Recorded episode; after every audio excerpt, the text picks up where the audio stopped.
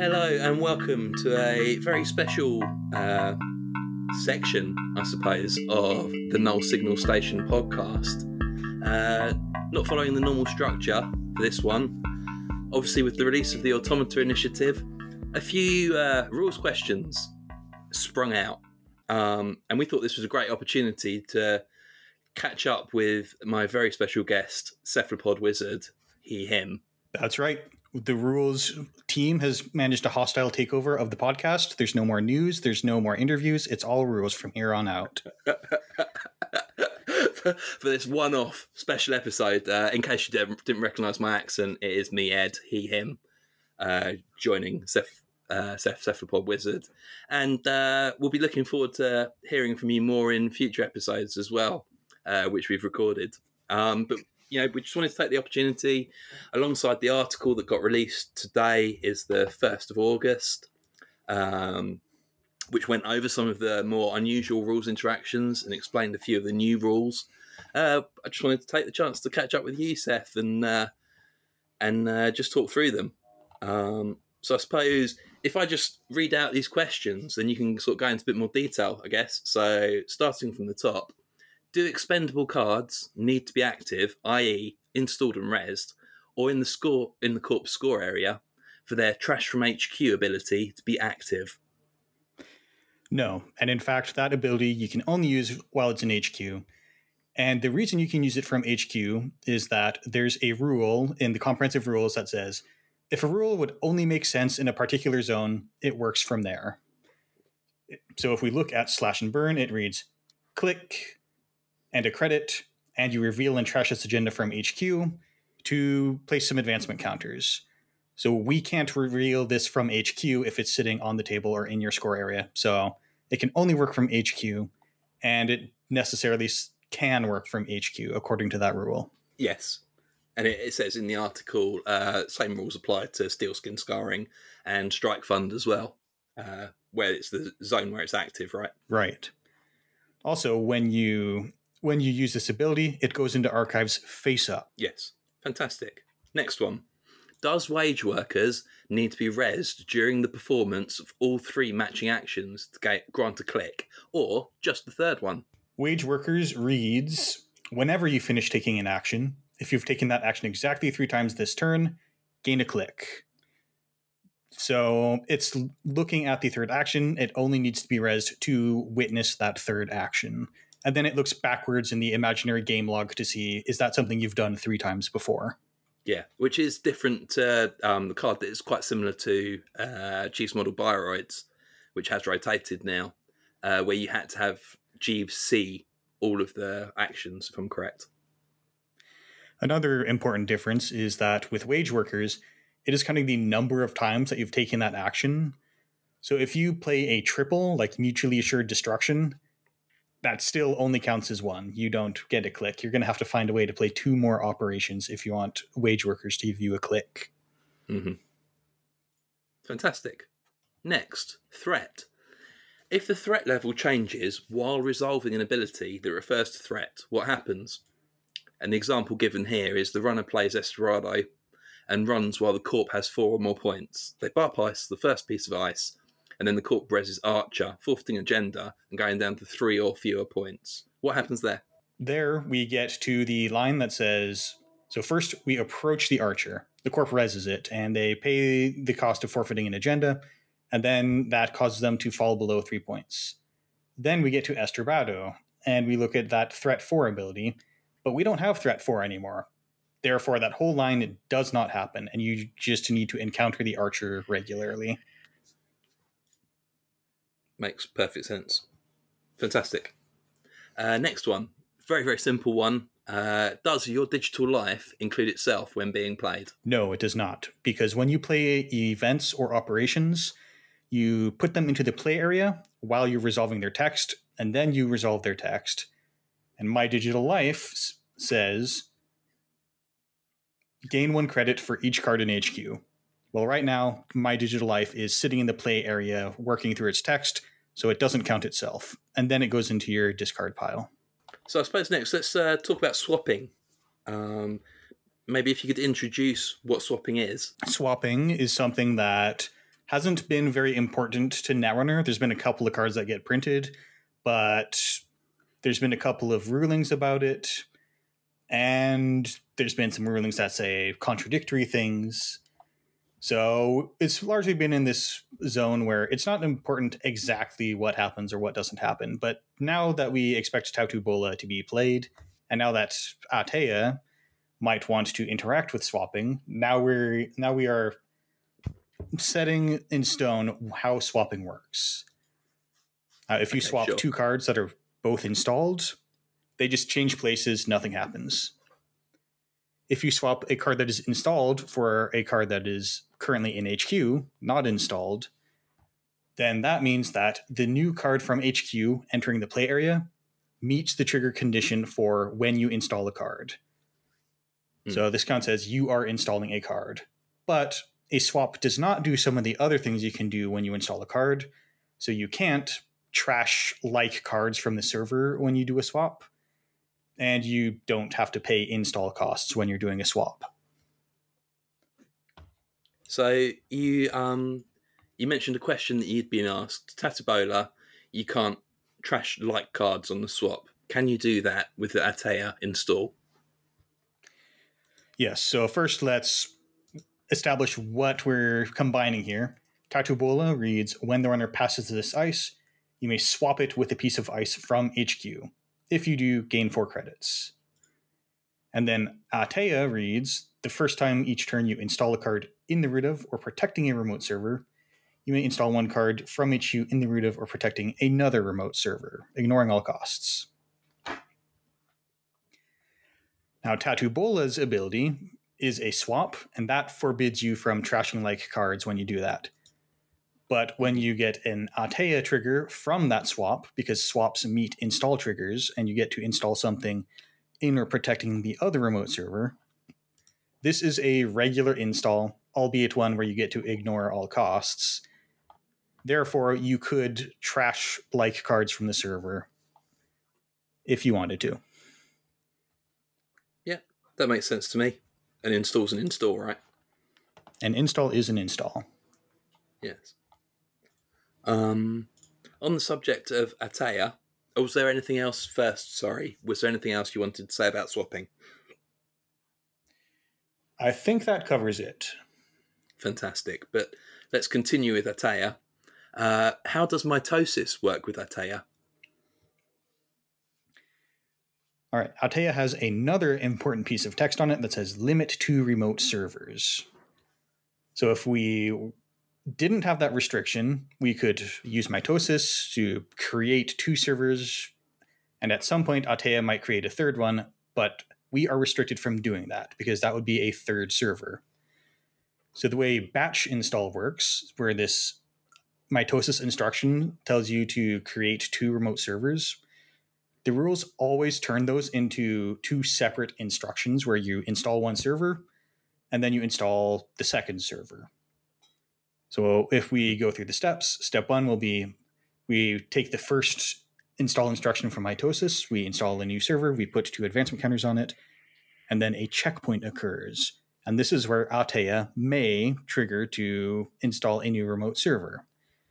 If hmm. you do choose to use Atea and make a second remote server, then we will get to mitosis's second install and we, we, we will be blocked from creating a third remote server or you could decline to use atea on the first mitosis install and then you'll be allowed to in- create a second remote server with mitosis however if you already have one existing server then mitosis will only be able to create one new remote server and then Atea could be used to put more stuff into the original existing server.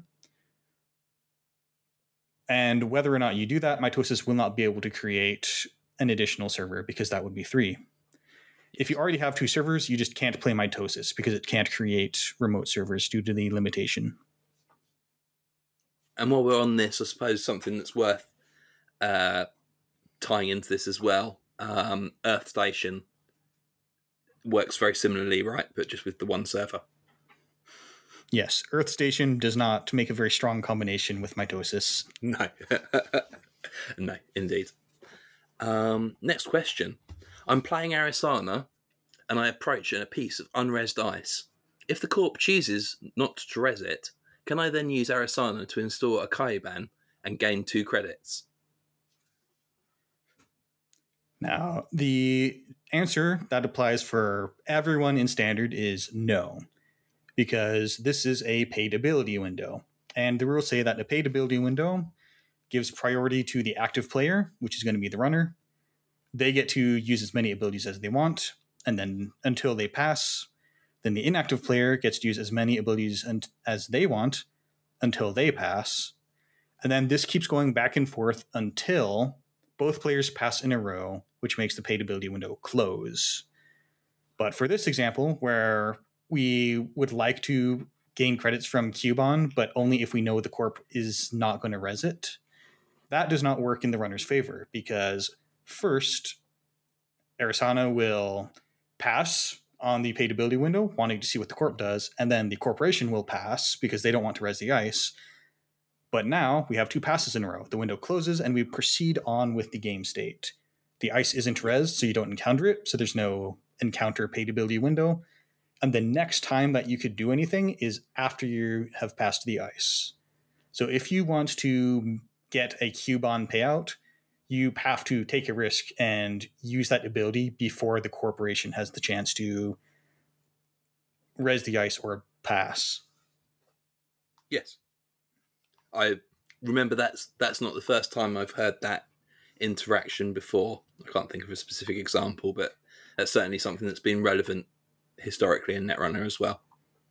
Yeah, the historical example was with the turning wheel, where you could use a yes. paid ability window to you could use a paid ability to power up some multi-access on HQ or R&D.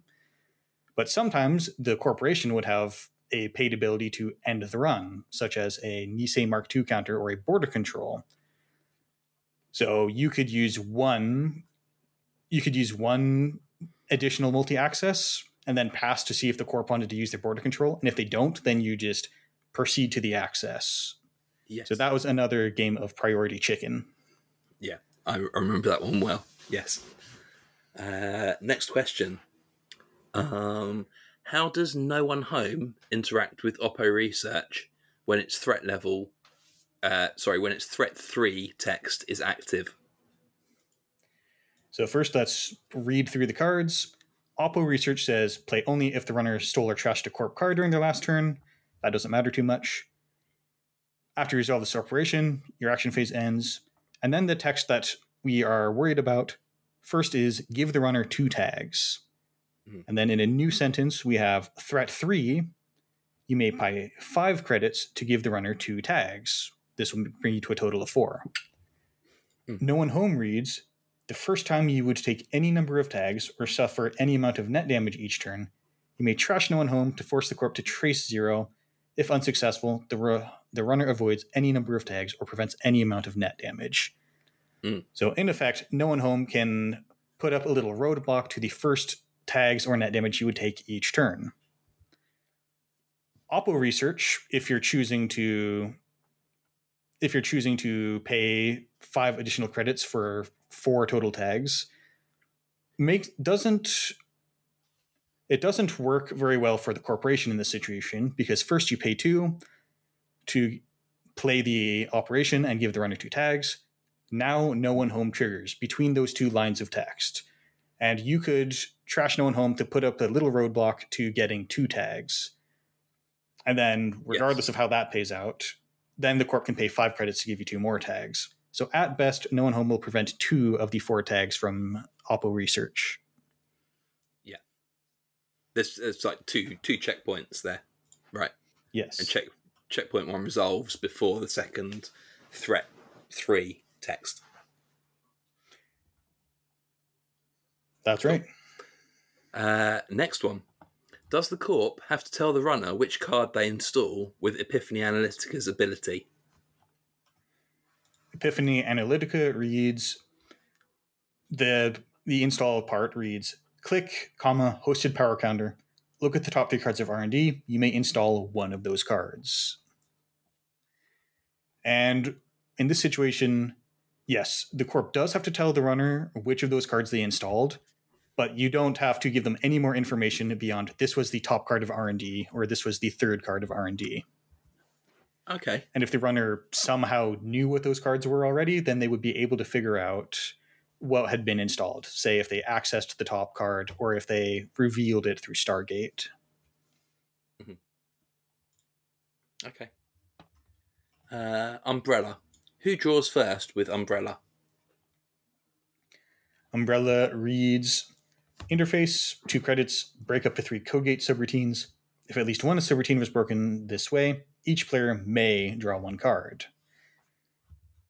And the way that this works is that the active player decides whether they want to draw or not. Then the inactive player decides whether they want to draw or not. So the runner is going to make this decision first. And then simultaneously, the players that decided to draw do so simultaneously. So you don't get to know, rather, the runner has to decide if they want to draw a card without knowing if the corp drew a card. Okay. But the draw actions happen at the same time. Yes, they do. So I would say, I'm going to draw, and then you would say, I am also going to draw, and then we'd say one, two, three, draw. Yes, it's very important you do it at the same timing. Yeah. Cool. Uh, next, which ice does Living Mural need to match the strength of to use its interface ability? Living Mural's interface ability reads break one subroutine on a sentry protecting this server. Interface is a keyword that specifically requires you to match the strength of ice you are encountering. So even though Living Mural is hosted on maybe the first ice in the entire server, the the requirement for what strength you have to match is going to depend on which ice you're encountering within that server. Okay. The reason that Living Mural is posted or why the host matters is just because this server is dependent on what it's hosted on. But other than that, you can forget that it's hosted on a particular ice and just think, how does this pertain to the current ice I'm dealing with? Sure. So you could quite happily host it on a Eli 1.0 and then use it to break uh, Ansel 1.0 Yes, you could. if they're on the same server. Yeah, so if they've got, say, a toll booth, which is a monster eight credit code gate, you could put Living Mural on that just because if they want to trash ice to get rid of your Living Mural, they'll at least have to remove their most expensive ice to do so. Yes. And I think this is quite an obvious point, but maybe worth clarifying. If the Eli 1.0 wasn't rezzed and Living Mural was hosted on it, that wouldn't matter, would it? Does not matter. No. Fantastic. If I have one credit, strike fund in hand, and patchwork in play, can I discard strike fund to gain two, two credits and play a sure gamble with the reduction from patchwork? Right, Patchwork reads Interrupt. Whenever you would play or install a card, you may trash one card from your grip. If you do, instead play or install a card paying two credits less. Use this only once per turn. Historically, there has been a ruling that said if you have only three credits, but you'd like to play Sure Gamble, which costs five credits, then you can use Patchwork to reduce the cost of Sure Gamble and play it with only three credits. So when we look at Strike Fund, it says when this event is trashed from your grip or stack, you may gain two credits. And we've ruled that it's going to work the same way that Patchwork has worked in the past. You can declare that you're going to pay Sure Gamble, even though you only have one credit.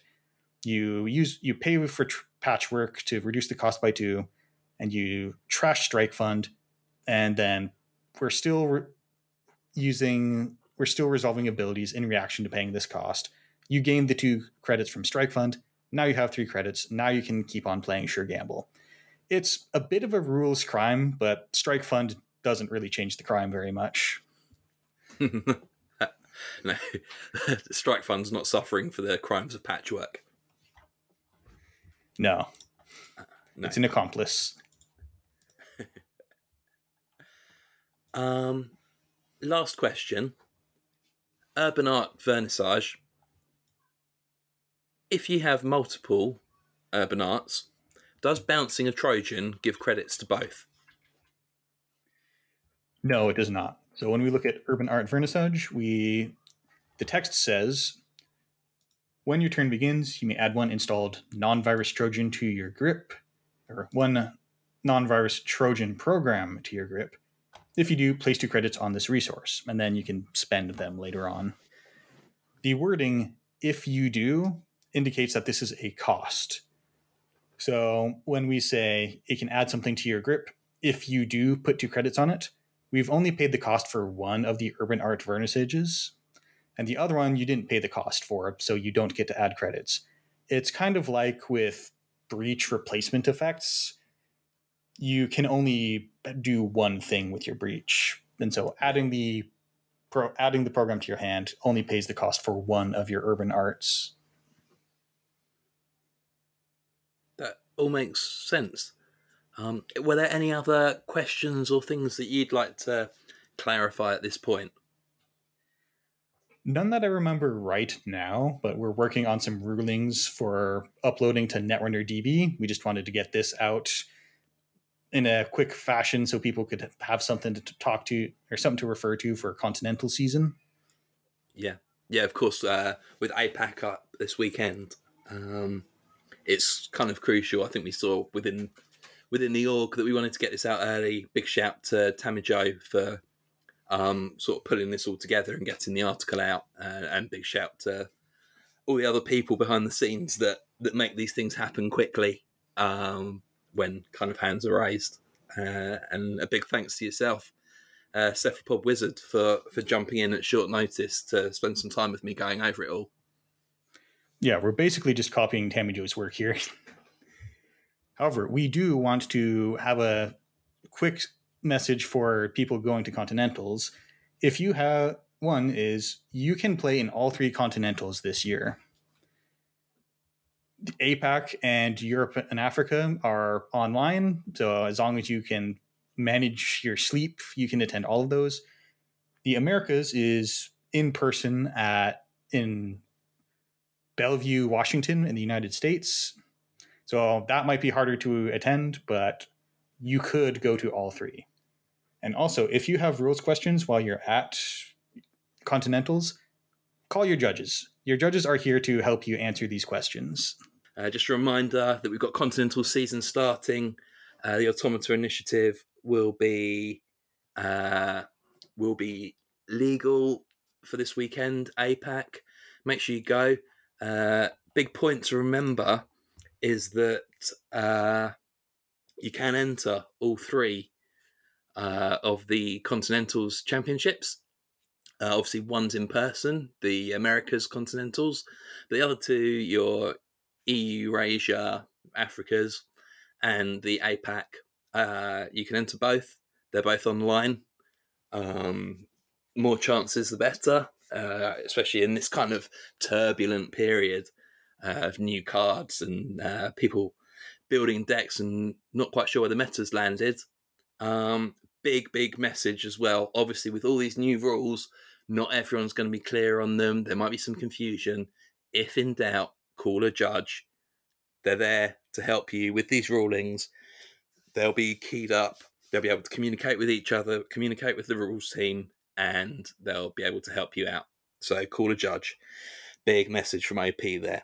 Right, that's it for me thank you so much for joining. I hope that's been helpful to everyone. Uh, quick reminder if you have any questions or suggestions, you can reach out to us at podcast at nullsignal.games. That's podcast at nullsignal.games. Uh, thank you ever so much and have a lovely weekend. Enjoy Continentals. Goodbye.